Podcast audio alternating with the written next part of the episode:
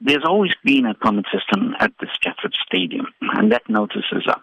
During the beginning of this year, and it was noticed in the first week of January, a sign was put up at the stadium to say that the joggers require a permit to use the stadium.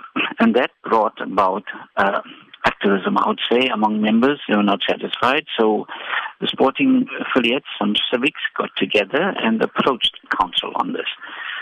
Resulted in a meeting that was held and a further meeting that was held on Monday the 7th.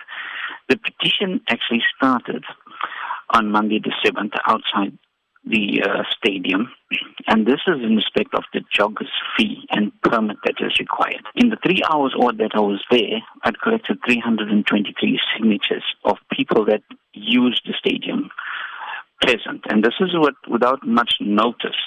So that was the people that use the stadiums on a daily basis that signed to say no, we should not succumb to a permit system. What was the date given in terms of the stadium being open to the public? Initially, it was the 7th, but after a meeting on uh, the 4th, I think, it was extended to the 1st of February.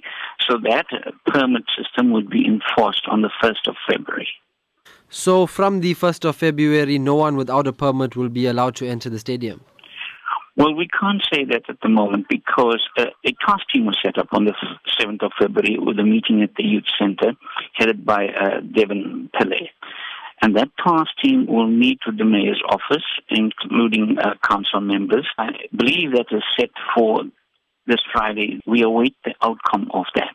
How many signatures do you guys have on the petition at the moment? At the moment, we're sitting close on to 1,500 signed petitions and almost 320 electronically acknowledged